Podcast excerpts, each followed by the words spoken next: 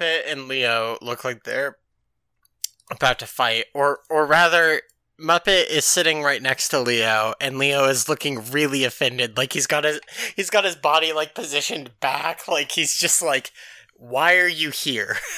and Muppet's just sitting there staring at him innocently, and I'm just waiting for the inevitable chaos to start.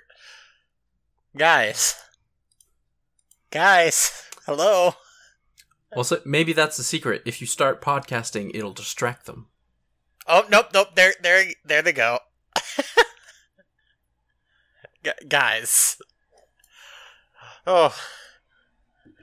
See, I, I don't think Muppet wants me to podcast. Is the thing. I, I think she thinks this is her time since it, it's just me and, and her and the other cats. I, I think she thinks this is her time. This was a good week of Bleach, Sam. Like I like I'm I'm pretty I'm pretty up on these episodes. Like I, I liked these ones. Yeah, pretty fun episodes. There's there's def I'm definitely like really hitting that whole like wow, I haven't se- I haven't seen these episodes in over a decade. Clearly, I didn't remember any of this. Yeah, no, I did. I I remembered zero percent of these episodes, uh, and you know, I'm I'm kind of happy about that because like I I know past me, uh, watching watching this season. I was just like, oh, the Bount Arcs, I don't want to do this. And, like, coming back to it, like, I think they've held up pretty okay. Like, I, I'm, I'm very interested in seeing where things play out, because the, these episodes in particular, I was just like, okay, no, this is good. I'm, I'm interested. I, I gotta know where things go. Yeah. And I think the I think like most like most anime, Bleach works best as a two episodes a week kind of deal as opposed to binging. There's very few anime that I'm like, no, the experience is better if you binge it. I, I, I think, like, for, for example, like, I would still, like, today, if I got Nova into Naruto, which I do plan on doing, even though they know, like, a good deal of what happens, like, I do want to watch Naruto with Nova, just because I'm like, you know, this, this show was important to me. I still have a lot of very fond memories of it. I, I still really loved the manga, even with all of its problems, because trust me, there are problems. But, like, I would still binge that show. Uh, coming back to Bleach, as we have, which should be stated, this is our 50th actual episode. Like, we're, we're, we're in it. We're, we're getting places, we're actually making it happen, and I, I'm very proud we've gotten to 50 actual fucking episodes. But coming back to Bleach, it's just like the two episodes a week makes every week feel like a fresh set of, you know, episodes. It, it feels like I'm, I'm coming into it with a clear palette. I, I can see if an episode's bad. It never really super feels like it's dragging on Mhm. unless it's just like several several episodes of just the same fight over and over but luckily that doesn't seem to be the case like they they tend to do a pretty good job of hopping around Yeah. This is It'll Wash Out, a Bleach rewatch podcast. I'm your co-host Senna. And I'm your co-host Sam. We might as well just hop into it this week. I know we've been already kind of punching up on these episodes. Like, I, I am I'm very hot on them. I I liked them a lot. Uh, so let's just hop right into it with episode. Oh fuck! I didn't write the episode title. Episode. I, I wrote the title. I just didn't write the episode number. It's episode 96. Ichigo, Byakuya, Kariya, The Battle of the Three Extremes. Okay, we got it. We got it. You know, this is a professional podcast. We've never made any mistakes. This is So what you could how it goes. So what you could do is you you cut out this discussion and the error, and then you just splice in me saying it when you would normally say it, and keep going. yeah, that, that would be the professional way to do it. But you know, Uh, no, the professional way to do it would be to just recut it where you're saying it. That's the professional way. My way is the shitpost way. we just I we add like video to this episode of the podcast and just like have me saying the title, but it's just your voice coming in over it. Good. God. Anyway, Kariya casts a wind orb down as Byakuya and Ichigo send their own attacks back at him, causing a blast that blows Lirin away as Uryu draws closer and Lirin comes back to inspect the newly formed crater, with the three combatants at the bottom as the fight continues. Ichigo tells Byakuya to stop aiming for attacks that can hit him too, but Captain Kuchiki is just like, hey, I warned you about getting in the way. Like, th- this is your own fault. You, I have no blame here. There's some like really cool animation in this fight. Like, I really liked watching it. I I always forget just how much I love seeing Senbonzakura in motion. Yeah, it's just it's just a really fun like big pink blob of thousands of pieces. That's it's coming for you. It's coming. Kariya is just like, hey, your speed, like, he's talking to Ichigo here. He's like, your speed is no match for the amount of experience I have. Like, you may have all that speed, but I've got the years behind me. I can just predict your movements. And then Byakuya just, like, lands a very small attack. Like, he just, like, cuts Byakuya's shoulder. Fuck, he cuts Kariya's shoulder. Um, and he's just like, well, that proves we can hurt you. So, in theory, we just need to use attacks that are more powerful than anything Kariya has. No big deal. I just love that at this point he's just like, "Oh, you're immortal? Prove it." And then he starts attacking him again. Kariya just heals up and is like, we are immortal. And Byakuya does test this by sending out a massive wave of Senbon petals. Kariya has his work cut out for him here, it seems, because he's just like, there is like a lot of petals going after him. He's he's really struggling to avoid it all. There's like an intense stare down between Kariya and Byakuya for like a solid 30 seconds as a massive beam of light just crashes down into the crater, which just separates all three of them. And from the resulting smoke walks out a Soul Reaper that looks just like Yoshino, but with glasses. Before we get to her deal, I think the I like the the idea that I'm getting from this Kariya and Byakuya uh, uh, bit because what happens is Kari is hurt, he starts healing, and as soon as he starts healing, Byakuya attacks him again. And then after a while, they get like this stare down. So I think the implication is Kariya can can regenerate, but when he's regenerating, he can't use. He's basically helpless. So I think Byakuya and him are like, he's like, try it, bitch, try it, try to regenerate, and I'll cut your fucking arm off. It it's like good. Like it's a really good moment in a fight where it's like you can watch it and understand what's going on without it needing to do the classic anime shonen thing of just oh we're gonna explain to you everything that's going on. Oh I have to attack him before he regenerates. Like it, it does that without saying anything, and I, I really appreciated that honestly. So this woman who looks like Yoshino With uh, glasses. she walks out of the smoke with glasses. Important detail. She looks like Yoshino, but with glasses. She looks at Kariya and she says, So I finally found you. You would know me as Ron Tao. And then Ichigo looks at the camera and reminds us, as the audience, that in case we forgot during that, like, weird exposition dump, like, five episodes ago, that Ron Tao is the one who created the bounce. Dun dun dun dun dun dun. Ichigo asks if it's really her, and she simply says, Hmm, the attitude of Soul Reapers has changed quite a bit. Isn't the fact I know about the bounce proof enough? And, like, I guess, but not really. She states she's on, she's the only one, other than those in the Seireitei, that knows of the bounce, and that all info on them, save for a very small archive, should have been destroyed. She looks to Kariya again and says, You're a Bount. There's no doubt for you that I'm Ron Tao. You can feel it. I was certain you'd come. And, like, the look on Kariya's face is really cool here. Like, I really like it because it's very clear he's trying not to show it, but he is furious. Like, he is not happy. Yeah, he's like, "Ooh, I wish I could kill you right now." It, it, yeah, it, it's exactly that.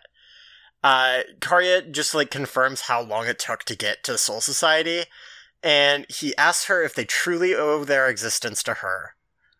Rontao just kind of like talks down to him, stating that he's much more emotional than he gives off, and then she asks if he wants to kill her. But Ichigo says he isn't letting that happen, and he steps between them. And then Kariya's like, whoa, whoa, whoa. I never said we were killing her here and now. I want her to live so she can see us achieve our goals. And then I'll kill her. Which, I, I like this. I, I like that as, like, a little thing. Like, it makes sense for Kariya. Yeah, like I I appreciate that Car like Kariya's whole thing is, hey, revenge doesn't count if the people you're getting revenge again against aren't there to notice it. So it's like there's a lot of parts of his plan that are like, well, you could do this better, or you could like you could like try to kill people, or you know, there there are ways to be more effective, but that's only if his plan is to actually like just I don't know, like assassinate Yamamoto or something, right? It's like, no, no, the plan is fuck Soul Society up in a very public and obvious way. That's the plan. Everything else is like not important. Like, it, it would not surprise me at this point if, like, Byakuya.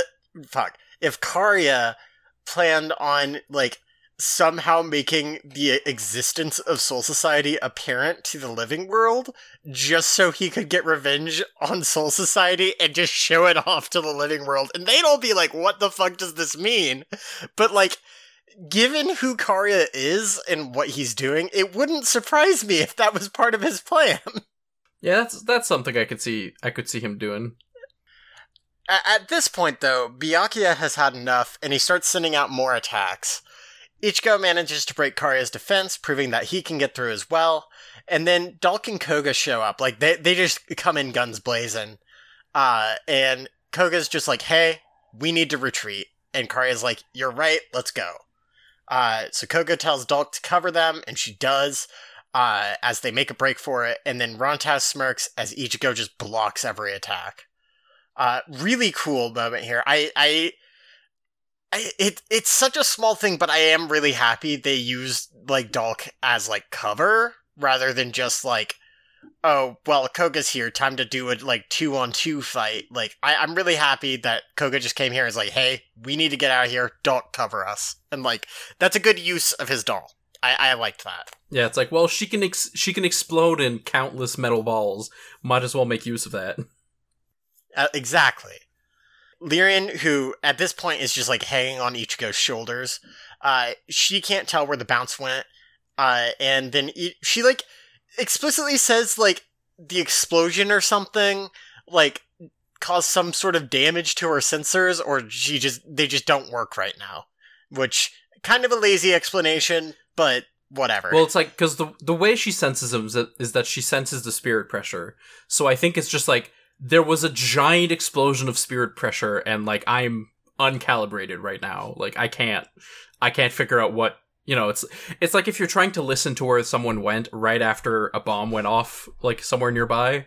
Yeah.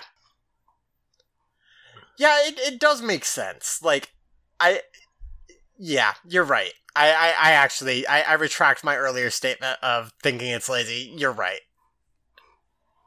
Uh, Ichigo asks if Byakuya's just let, uh, like just letting them go, and Byakuya's just like, hey, they already disappeared over the horizon. There's always next time. And then he just turns and walks away. He's like, what? Point, point to me at point at the bount, Ichigo. Where do you want me to go? Like, like, he's not wrong. It's just really funny. Ichigo asks if Rontao is with them or against them, and she chuckles before we cut to Ichinose and the gambling den guy, who, to this point, I don't think he has been named. Like, I, I haven't looked up his name or anything. Like, I don't think he's been named in the show yet. He's just the gambling den guy. he's, he's the bookie. He's the bookie. It seems like they've gathered quite a crowd, and they wonder if they'll even have enough room for this many men. Like they they've got this very big angry mob like right outside. Uh, the gambling den guy wonders where Kariya and Koga are, but Ichinose just says they'll be back soon. Lirin notices as Uryu arrives fashionably late, uh, confusing Rontao for Yoshino. Like that that makes sense because like obviously the last time he saw Yoshino, she she died. She was dead. Uh, Ichigo explains, "Oh no, this ain't Yoshino. This is Rontao." But Rontao is just surprised to see a Quincy and a Shinigami working together. She assures them that if they're going against the bounce, she's not their enemy, and then Ichigo asks what she can tell them. But she's like, okay, first, you're hurt. We need to go back to my house so I can heal your wounds. And they're just like, okay. Which, good. Good. Uh, we cut to Ganju group. Oh, I have scrolled down farther. Oops. Thank you, trackpad. we cut to Ganju group as Ganju states that they should be in the right place as he lets out a wid- uh, whistle. Uh, several men come out of the bushes, and he explains that this is the bull of Kusajishi. He looks kind of unassuming, honestly. Like, he's just kind of a normal dude with brown hair and, like, a scar near his left eye and a scar on his chest. Uh, and he asks what Ganju wants, and then we cut to Ron Rontao's house, and that's like all the Ganju content we get this week. He's got he's got like strong secondary character energy. Like he could he could be part of a traveling crew. He's part of Ganju's like heroic story. Yeah, exactly. like he's a character very clearly designed not to be the main character, but he's he's like, yeah, I'm the main character's like best bud who you see in like two episodes before he goes off on his journey. And finds a good a better best bud that can actually fight. yeah, exactly that. uh, Ichigo gets electrocuted painfully. Like Rontao's just got like basically a defibrilla- uh, defibrillator. I fuck, I can't pronounce words. You know what I mean. Uh, it's basically a defibrillator. Um, but his wounds are now healed, just like magically. And Rontao just tells him not to underestimate science, and then asks what they know about the bounce. I like this because it implies that she's like not med- a medic and potentially not even trained as a medic, but she's kind of like Mayuri in that she just keeps making shit. And she's like, "Yo, I needed to figure out how to like treat myself, so I created these defibrillator pads that heal people when they shock them." See, like she's like Mayuri, except not like as as far as I can tell, she's not creepy or like gross, and like she's actually fun. She's like the fun Mayuri. Like I I, wi- I kind of wish she had replaced him, honestly. Yeah. Yeah. So Ichigo says that they know that she was using human souls in her experiments to try and create life that never dies. He explains that Kariya told him that and that he's the bounce leader. Rontao tells him that they had thoroughly prepared, but there was an accident that affected the cycle of rebirth. And Ichigo cuts in and says that's what created the bounce. Rontao confirms this and states that there was no place for them in the world of the living. But along with this, Soul Society rejected them as well they thought that accepting the bounce meant admitting to their guilt. So in turn, the bounce tried to force their way into Soul Society. that's when the Quincy's became involved, uh, which we don't get really much more detail as to why the Quincy's became involved. It's just that they did. Well, it's the same reason that they needed Uryu. They can't get to Soul Society without a Quincy. Ah, okay, yeah, I didn't think about that. That makes sense. Uh, and we get a flashback to the weird like werewolf fight from before. Like Just werewolves everywhere. there, it's like there's some really weird imagery going on here because it's like you got werewolves, you got these weird guys with like pots for heads that just have like swords in the pots. And like I don't know what's going on here. I don't know what any of this imagery means. It's just very weird. You know, just dudes having fun, attacking. It's war. it's war. War is hell. But Rontao explains that during this battle, Soul Society nearly took out the bounce completely here. And we like see Kariya like in this flashback watching as like his people are g- getting killed and just dying left and right. Um the ones who escaped this battle or didn't participate were the only surviving bounce, and they ended up joining with Kariya. Uryu asks why Rontao did nothing all this time with all this information. He asks if she feels any responsibility, even though it was an accident that created them. She turns and pulls down her shirt to reveal a kanji that, like, I couldn't read. Like, I don't know all that many kanji, but, like, I couldn't read this one. And she explains that her Soul Reaper powers, including that of traveling to the world of the living, were taken from her. Ichigo asks how she managed to crash down into that crater, and she explains that after all this time, she's regained the spiritual pressure to fight, but it's also a very, very limited resource.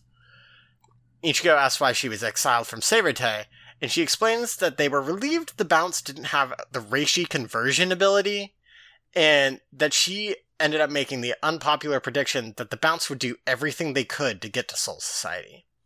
Mhm. At the time, she suggested that they make everything public and accept the bounce into their society, and as a result, she was punished. I really like this, actually. Yeah, it's like, oh, she didn't get exiled because she made the bounce. She made she got exiled because she was like, "Hey, um, we made them. We should take care of them." And then the government was like, "What if instead we killed all of them and then we exiled you for being ridiculous?" It's like I I like this a lot because uh, to this point when we've heard of Ron Tao, like you kind of assume she's gonna be some sort of like weird like really cruel person like Mayuri. And you you assume she's going to be like evil. And seeing her here, she's very clearly a woman who has like a lot of regret for her like past actions. And you understand by this point now that the bounce creation was an accident even if they were experimenting on human souls which still like not a great thing to be doing. But the difference here is that she wanted to take responsibility for their actions. And that makes me like Rontao like a lot. Like i really enjoy her character here i was not expecting that at all Yeah, she's really fun. She's she's a lot more interesting than I was expecting so far. Absolutely. So far. Like, I don't know if that's gonna change, but so far I like Rontao. I mean, she looks like Yoshino, so I expect her to just get like pushed so far off the sidelines that she just disappears from the show until she dies in a heroic moment. Mostly for Ishida. Yeah. She's gonna die for Ishida is what's gonna happen. Oh, 100%. Like, she's gonna, like, we're gonna have this, like, weird romance thing happening between her and Ishida because, like, that's what basically was happening between him and Yoshino. And then she's gonna die for him. And he's gonna be, like, really sad for a bit and then, like, mope in the hospital. But then he's gonna be like, I have to train. And then we're just gonna get Arc 3. That's what's gonna happen. um.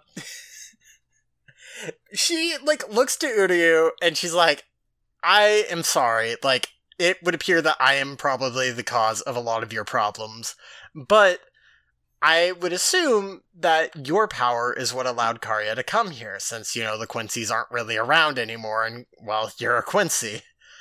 Uh, and if that's the case, are you the bounce ally? And Ichigo's just like, well, it's okay, because he's our friend. It's like, listen, a lot of things happened. We don't have to go into the details. Let's just focus on the now. Let's focus on the far past and the now.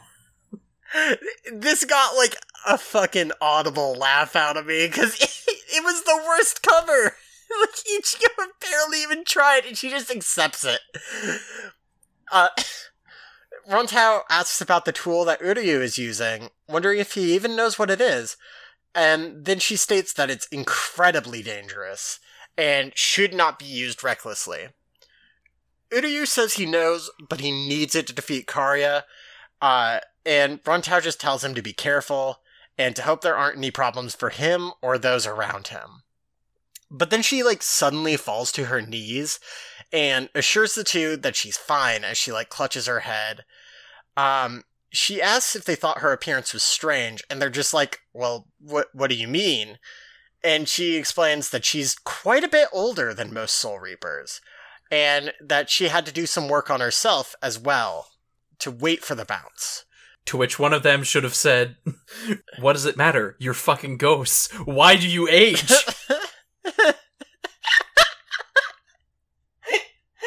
You're not sorry, for, sorry for the interruption. Please continue. no, it's fine. She's like, I need to sleep for like 12 hours now. Good night. And then she just passes the fuck out. Lirin asks if they plan to return to Kukaku's, but Ichigo says that they should just rest up here so that they can learn more when Rontao wakes up because, like, their conversation basically got cut off like halfway in. We cut to Kariya and Koga as the latter asks how Byakuya was. And Ka- Kariya's just like, oh, not too bad. I think fighting him was a really good declaration of intent. And Koga asks if that was his goal. At this point, Kariya just notes that Koga has had a lot of questions lately, and Koga just plays it off as him being like in high spirits. Uh, I don't know that I believe that. Well, it's, it's just that it's the excuse Kariya gave him last episode when when Koga was like, "You are acting super super manic," and Kariya was like, "Well, you know, I'm just in high spirits." Koga's being a shit here, is what I'm saying. Like he's he's doing it on purpose. One hundred percent, yes. I just also don't know that I believe like him when he says that. Like even if he's just being a shit, like just given the characterization we have had for him in the past, like I don't know that I one hundred percent believe like he's asking all these questions just for the fuck of it. no, no, no. What I mean is, he like he's asking the question because he's doubting something, but the way he answers that Kariya's question, that's just him being a shit. Okay, yeah, He's basically saying, "You aren't telling me what's happening. I'm not telling you what's happening. Fuck you." I I do like that Kariya just accepts this because like I it, it does seem they have this kind of mutual respect disrespect situation, but like I I do like this interaction. Yeah, he's like, "All right, fair. You got me. Fine. Touche. Let's let's just keep going then." he just like walks away and like walks over to Ichinose. Um and he asks Ichinose where the other bounce are. And Maki just explains that they're watching and recording the movements of Seireitei as instructed. And Kariya just smirks and looks down at the crowd of men that have gathered for him. And the episode ends there. And honestly, very strong episode. I really mm. liked this one. The men gathered by Toba, the bookie. His name's Toba? Toba. Toba. Toba. There, there's a line above the O. Toba. Yeah, I, I gotcha. Yeah, Toba. basically. But yeah, good episode. Good, good tension. Good convos. Good, good animation here and there. Just fun stuff. Yeah, And then in the uh, post credits, there's a we really good bit. Incredible bit, actually. yes we get Hisagi and Komamura, who are both or Captain Komamura, who are both visiting the grave, you know, Tosen's friend's grave, and uh, Hisagi's like, "Yo, I heard you complain about combs and how they don't work for you on account of you being a furry and all. So here's one that I got in the human world, and he hands over like a dog brush." Yeah. And Komamura starts using it, and he's like, "Holy shit, it's incredible, yo!" and Hisagi's just like, "Man, it sure is lucky that Orihime knows some good stores." And we just get like a a picture of a fl- like a flashback picture of a do- of a pet store. It's like, yes, we, we get it. You went to a pet store and you got a dog brush for your for the captain. It's fine. it's an incredibly good bit. I just love that, like, Komamura's just like, well, this doesn't look like a regular comb. And then he starts using it, he's like, oh! it's great. It's very good. But like, even if they don't have dog brushes, they have brushes. I guess maybe he's like being toxic, toxic masculine about it, and he's like, "No, I can't use a brush. That's a women thing. I gotta use a comb." Maybe. that might be it, I guess. uh, good bit, good episode. Let's cut the break.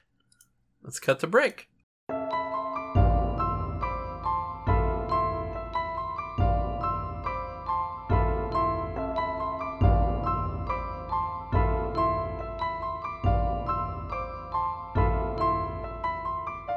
So, let's get back into it with episode 97 Hitsugaya Strikes! Slice the enemy in the middle of the forest.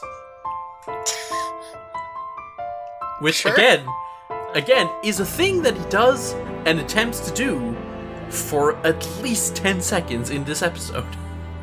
Hey, it's better than half a second.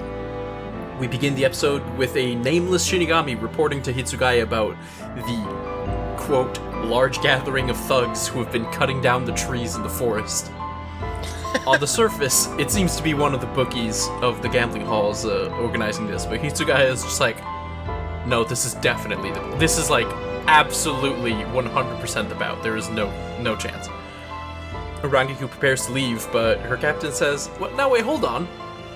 Someone we know had direct contact with the Bount. Let's go fetch Denji. Uh, Denji. Diff- that's that's a way different anime. Let's go fetch That is Renji. an entirely, entirely different anime. Let's go to Renji's house and talk to him. He can come with. It's cool. Denji Abarai. It's his I'm- cousin, I'm, you know. I'm see- Listen, R- Renji grew up in the Rukongai in like a really bad district, and Denji's also had like a really shitty family that like pushed all their debts onto him. You know, it it all fits, sort of. it, it, it's all coming together.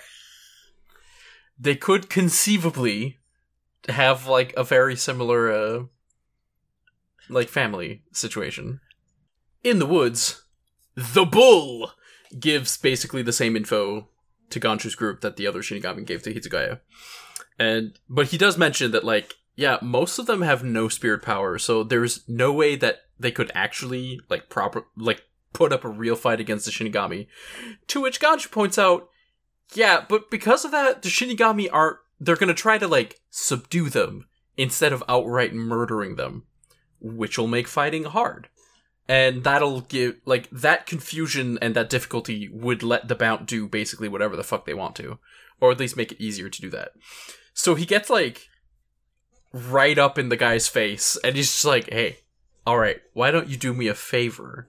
And you gather a bunch of dudes and then we'll break up the riot so it'll make it easier for the Shinigami to stop it. it. It's a moment here where it, Ganju calls the bull his brother, and the bull's just like, "When did that happen?" He's like, "Don't worry about it." but like alongside that, I understand what he means by it being harder to fight due to them like subduing the people, but I also don't like the implication that it, it, it almost feels like Ganju's like, yeah, we're gonna make it easier for them to fight by like breaking up the crowd, but also it almost it, it almost like I don't think this is what Ganju is actually getting at, but it almost sounds like he's like, well, like if they're gonna be fighting back, it would just be much easier to kill them. Like we we should just do that, which is not what I think he's getting at here, but it, it just almost sounds like it, and I don't like that for Ganju. Oh no, because if if killing was on the table, then nothing Ganju would do would make it easier. Because then the, sh- the Shinigami would go out and they would go, "I'm going to shoot a lightning bolt and kill a hundred of you at once." Yeah, It's just the whole if they but if they break up the riot by fighting them on their own, then Shinigami can come in and be like, "Okay, well, I'm to bind this one. I'm to bind that one now. Now I'm to bind this guy." yeah, it's a solid plan overall. I just didn't like the like implications that came from this conversation. Uh, but aside from that, like it makes sense. Yeah, there are there's a couple of like cute little bits in the conversation where it's like Ganju says that uh, his motivation for doing all this is for a friend, uh, which he gets mercilessly roasted on. Orihime is shocked that the bull isn't like like the guy's name is Daiji, and Orihime is like, I thought your name was the bull. Okay, then why is your why do you call the, yourself the bull? And you know, because it's cool. Yeah, like it's it's literally no other reason. He's just the bull. in the same way that Ganju's like self-appointed 17 different fucking titles, the bull is self-appointed the bull. Greatest fucking register manager, whatever. Back in the Seireitei, the Shinigami are already like half done with the repairs of the building that blew up. Like seriously, they have scaffolding up for like ar- for like three quarters of it. They've already reconstructed like a third. It's honestly, it's kind of fucked up. And it's like Kyoraku and Ukitake are like they have just like a quick conversation, and then they're like, "Man, it's weird how good we are at like rebuilding our shit." And then I was like, "It's because it's because people keep invading us." And I'm like, "Well, it's happened twice in like a thousand years or something. That's not like a ton." Uh, but then they start wondering out loud, like, I wonder. Remember when Yamamoto told us explicitly what the that the point wasn't to destroy it because it, there was a reason. It was to destroy it because it was sending a message. I wonder what the point was to destroy it. And Mayuri shows up to be like, it was to send a message and also be a diversion. Clearly, the captain commander told us. It's really weird to have Mayuri speaking actual sense here. Yeah, and then he's like, wait, a diversion. Hey, you know what? I just remembered something. Ciao, bye. Don't talk to me. I'm busy. And then he leaves immediately. Which I did like, because he just leaves in the most suspicious way. And they're like, oh, did you, did you remember something? And he's like, no, I just have work to do. Bye. Uh, it, it's it's really weird because it's like I like Mayuri this episode, and I don't like that I like Mayuri this episode. It's just funny. They did make him pretty fun. Uh, over at Rontao's place, Ichigo wakes up screaming about an exploding egg to the smell of hot pot. And after everyone eats, they're like, alright, now we continue the discussion. First thing Ishida asks is like, why is your face like the woman that I thought was my mom? and she's like, oh, she was probably a copy. You see, using human souls in this experiment wouldn't be it would be immoral. So we didn't use human souls. We used artificial souls based on that were copied from the souls of the soul reapers doing the experiments. Because there again, there were moral issues with experimenting on humans. So instead, we cloned artificial life from soul reapers. It's like I guess you could argue this is like more moral, maybe, but then when you start to think about it and you're like, they made life so that they could fuck with it. It's like, hmm, this seems worse somehow. Yeah, this is definitely like Rontao is definitely the kind of scientist who's like, "Oh, I'm not to do human experimentation. I'm not to do like animal testing experimentation. I'm just to grow a clone that is only able to live in agony and screams all the time." And then someone's like, uh, "Does it have to live in agony and scream all the time?" It's like, "Yeah, that's how we get the best tests." Obviously. Obviously. What what are you worrying about? Just get back over there. We have more experiments to do. Just Yeah, God. although and this and like this technology that they use to clone artif- to clone soul reaper souls into artificial souls this is the tech that eventually would lead to mod souls and the other like konpaku souls. And that technology is what led to lirin and the others. So the whole reason that they can sense the bount in the first place is because in a sense they're all based on like the same kind of tech lirin even has like a little cute moment where she's like oh so the bount are like my cousins. It's like I, I don't agree with Rontao's moral reasoning here, obviously, be, because like we we just went into that, but like I do really like that it, it just kind of fits neatly into place of okay, this tech led to this and like explains why mod souls exist and also, you know, why, you know, Lirin, Kurodo, and Noba can exist. Like it, it makes sense and it's nice. I like that. It, it feels well thought out, actually. Yeah, just like a it's a nice little like, oh, these things come together in a really satisfying thing. In a really satisfying way. Over in Squad 11's barracks, Zaraki prepares to go see Maki, since Hitsugaya's apparently found the Bounts.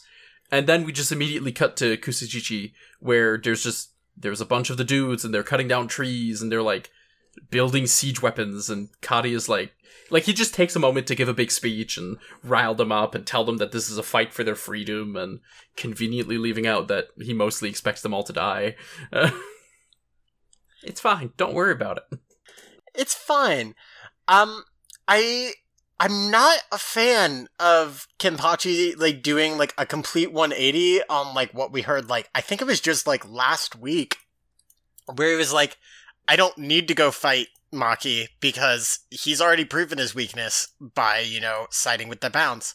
It, it just feels like kind of like it makes sense for Kenpachi as a character to be like, yeah, I'm gonna go meet him. But it, it's just like it, it, it makes that interaction from last week feel kind of pointless in retrospect, and I'm not a fan of that.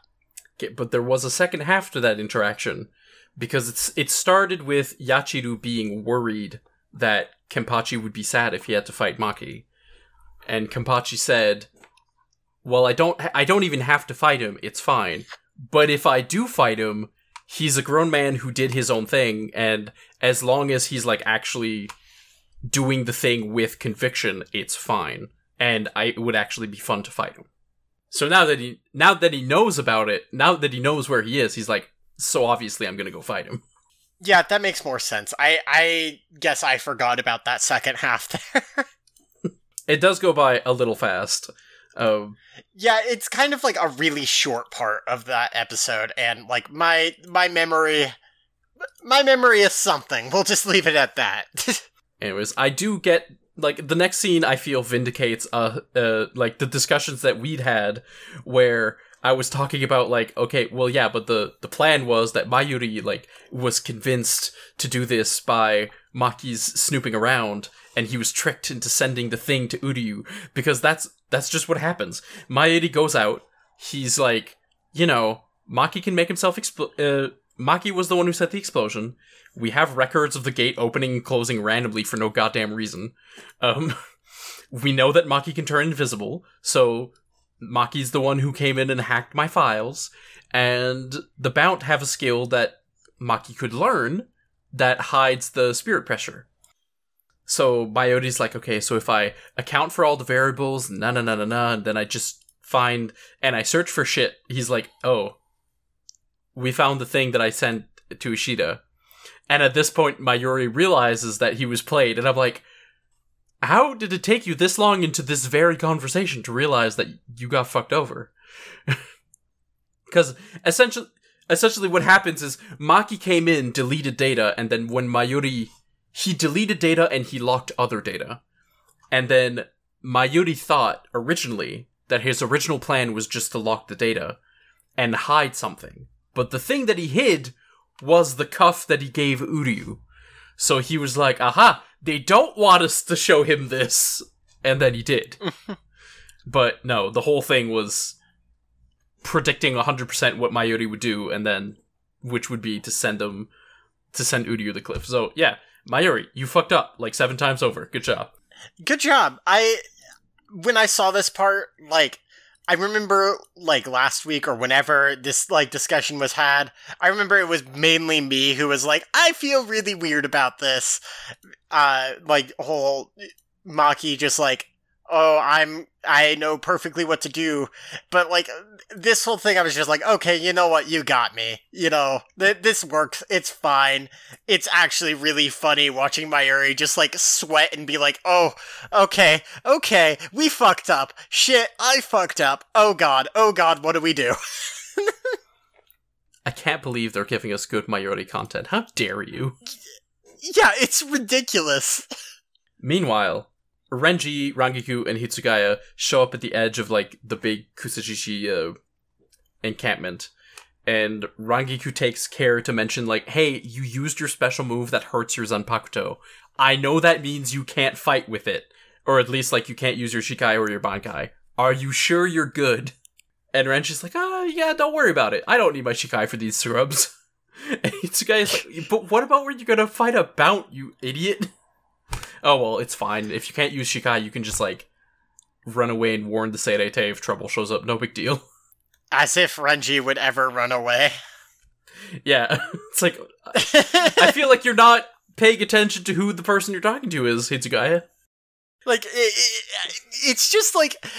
Hitsugaya here is just like, I'm a captain, he'll do what I say. And I'm like, buddy, this is Renji we're talking about, my man. like, God. At the same time, Ishida and Ichigo both leave from uh, Rontao's location because one of Orihime... I wish they'd have shown this, but one of Orihime's fairies like came and told them the Bount's location. It would have been cool to like just actually see that happening. But no, well. Had to cut something, I guess. I guess, like, I, I, f- I definitely feel like probably one of the scenes here could have been like a little shorter just to allow for that, but it's just like, eh, eh whatever. yeah. Um, Rontao was like, "Have fun, boys. I've got some things to prepare." And Ichigo's like, "A- "Actually, while I have you here, how long is this Quincy artifact gonna work?" And she's like, "Oh, you know, it might fail today, it might fail tomorrow. Who knows? Oh yeah, it might also misfire and explode, taking everything within several kilometers with it. It's fine." Ishida's just like, "Whatever, it's fine. Let's go. Bye." Rontao was like, "Yeah, it's fine. Bye. Have fun." and Ichigo's like, "Oh, brother." And he was just like, well, it's fine. She said it's fine, so it's fine. Let's just, uh, let's get going. Yeah, I'm sh- I'm sure we won't see the the thing explode. Like I feel like this is what's. Remember when I said earlier that I was like, oh yeah, he's gonna get into a fight and someone's gonna break the bracelet. Well, I'm gonna update that to he's gonna get into a fight and someone's gonna break the bracelet and it's going to explode in a giant explosion. I'm sure there will be no consequences. Ishida is just currently like, man, this sewing thing is really fun. God. Anyways, the Bount are preparing for their assault, and Maki's just like, uh, hey, incoming Shinigami. So Kariya gives him the job to deal with them. And then the Shinigami, they split up, and Hitsugaya arrives alone. He has just like a really quick altercation with Maki, which he strikes, and he slices at the enemy in the middle of the forest. and he even, he like asks questions, and, you know, he asks Maki about his motivations, and Maki's just like, I'm picking justice. There's no justice left in the Seireitei. And that's when the other two Shinigami, and Ichigo, and Ishida, and Orihime, and Chad, and just everyone shows up. And they were like, there's not a lot of people in these woods. Like, there's not nearly enough people in these woods. And Chad's just like, oh, right. Oh, fuck. Shit. The old man can teleport. The old man's teleporting people. We, we fucked up. We shouldn't have been slicing the enemy in the middle of this forest. Meanwhile, we get like a three second cut of Mabashi and Yoshi at they're at a gate, but they're not at Jidanbo's gate. They're at a they're at a different gate. Uh, but we do get Koga showing up to Jidanbo's gate, and then both of those gatekeepers get defeated. And at each one, Old Man Chairbout Man spits out hundreds of dudes and giant siege weaponry. So the Seireitei is now officially they've lost two guardians. There's siege weaponry directly at their gates and hundreds of people on. I think the idea is they're opposing sides, so it's literally like the farthest two gates that one could be at. And the episode ends on the siege. it, it's very much like a pincer attack here. I, I really like the moment where the uh the giant that's not Jidanbo is like, "Are you a Ryoka?" And Yoshi's just like, "Who cares?" like, I really liked that moment. Yeah, it's just like I don't know. Probably who gives a shit? I'm gonna kill you. uh, I overall like I, I I do think I like the first episode this week better, like for sure. But like this one, this one's pretty solid too. Uh, there was definitely more Hitsugaya content than I I thought there was with the title, but like still, I I feel like it's not quite enough to warrant naming the the episode after it. Yeah, it it definitely feels like oh yeah we t- we put the number of seconds in the episode in a randomizer. Pi- it picked this specific second, and that's the one we named the episode after. really weird decision, but like it's whatever. Uh but what I'm not hot on, and I guess we'll get to this, I'm really not hot on this this one's post credits bit. Are you sure? So we we go to the Shinigami Women's Association, and Rangiku is doling out the gifts that she got from traveling. Uh, she's got a cat plush for Soifon, some candies for Yachiru, a sport pendant for Isane, a bear figurine for Kiyone, a shield for forget their name. It's Nemu. Oh yeah, a shield for Nemu, and then a string swimsuit for Nanao. Rangiku, I don't give a shit if Kyoraku like personally asks you to buy her a swimsuit, but honestly, that that makes it worse. You shouldn't be. Very, Nanao clearly would not enjoy a swimsuit. You should not be giving her like a, sw- a string bikini. It it like I I understand this is supposed to be like a joke, but it it it, it really feels completely out of character for Matsumoto to me to just be like, hmm, yes, this captain who has clearly got, you know, intentions is like, hey, buy a swimsuit for my lieutenant. It, it makes no sense to me that Rangiku would just be like, okay, I won't think any deeper into this. I'm just gonna do that and buy something I know will make Nanao uncomfortable. And like the joke is literally that Nanao is uncomfortable with this because, you know, Kyoraku is a pervert. Like that is the joke. Here's here's the way that I can come up with that makes it kind of work, and it or at least it makes sense that Rangiku would go with it. Goes up to Rangiku and says, "Hey, you know my you know my lieutenant who's like super uptight and that I don't plan on doing anything with because she's like a child to me." And Rangiku goes, "Yes, absolutely. Wouldn't it be fucking hilarious if you bought her a swimsuit?" I don't expect her to actually. I expect her to punch me in the face for this, but wouldn't it be funny if you did? And then Rangiku goes, "Actually, that does sound like a great prank." And then she does it. Still not great, but I could see her doing it. I, I can maybe see her doing it in that context, but yeah, the the joke just does not land. It it is still very much just like oh pervert, funny, sexy girl joke, and it, it just did not land. Yeah, I'm like, I as far as I'm aware, Nanao doesn't get any like content until like the the very end of the show. So it's like, I wish she got more that wasn't this, but I think every I feel like every time we're gonna see Nanao on screen, this is just gonna be of this, and it's and really annoying. It is really really annoying. Uh, I I do feel like I need to like eh, not related to this bit. Uh, I don't know if I said it on the show last time. Like I don't know if I said it in recording or not. Uh, Sam, I'm sorry for lying to you. There is no new opening this week. We we didn't get that this week. That's next week. I I miscounted the episodes. Oops. I mean, we didn't talk about it, thus there was no new opening. This doesn't really change anything. Yeah, it doesn't really change anything, but I was excited for it. And then when I when I click on your episode and then tonight tonight tonight starts playing, like I like that song a lot. Like I'm I'm a fan of it. I know you're just kind of like lukewarm on it. I was disappointed. I wanted Yui. So uh, you know, it's whatever. But next week we're getting Yui. Next week we're getting Yui. Yeah, and now that means you get a double dose of Yui in this in the f- same uh, same day. This is true. This is true. I might, you know, after this, I might just listen to that song anyway because it's kind of a banger. Like, Yui's got some good tracks out there. I, I mean, I've never heard her doing anything other than Bleach. That that's that's that's not even a joke. That's nothing. But I guess we should go ahead and close this out. This has been It'll Wash Out, a Bleach Rewatch podcast.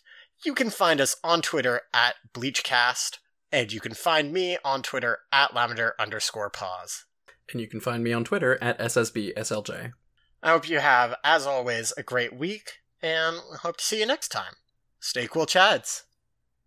Passion.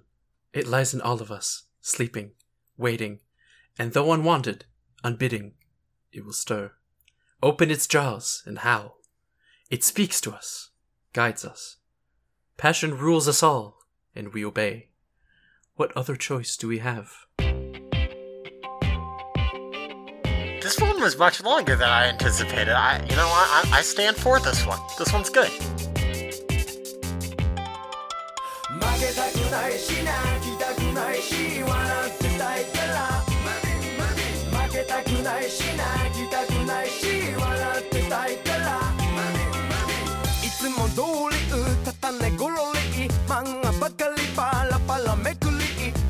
左右のメイポになんだイージー。気楽に生きたい。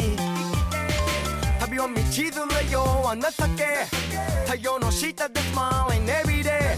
人に優しく。自分にも優しく。でもやるときやるのよ。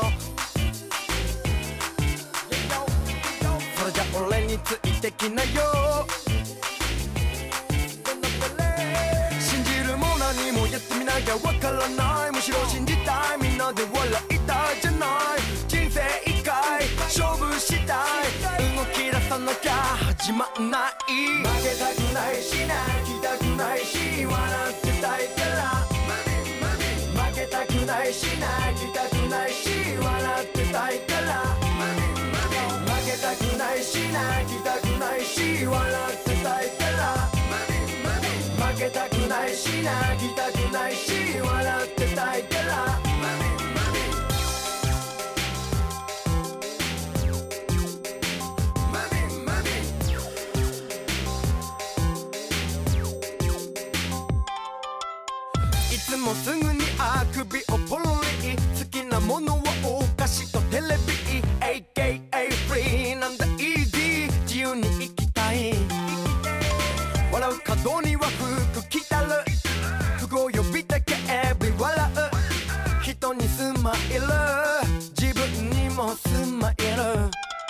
でもやるときやらなきゃ。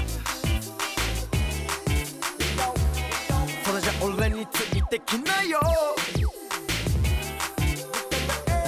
信じるも何もやってみなきゃわからない。だから信じたい。みんなで笑いたいじゃない。